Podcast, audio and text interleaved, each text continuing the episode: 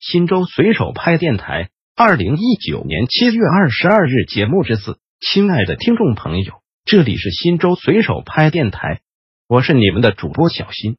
下面就由我给大家播报新州随手拍节目。您也可以关注新州随手拍微信公众号 P P 零三四零零零， 或者进入新州随手拍官网 三 w 点零三四零零 点 g o v 点 c n 反映问题，互动交流。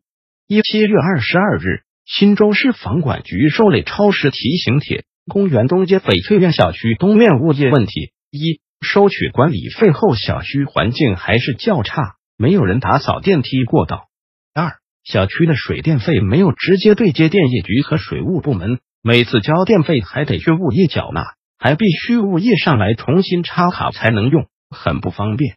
此帖交办的入驻部门新州市房管局未在规定时间内受理，随手拍协同员发布协同帖进行协同跟踪办理，欢迎广大网民共同监督。二 七月二十二日，原平市人民政府受理超时提醒帖，原平市嘉地园小区后门路灯已坏近半月有余，无人修理，望尽快处理。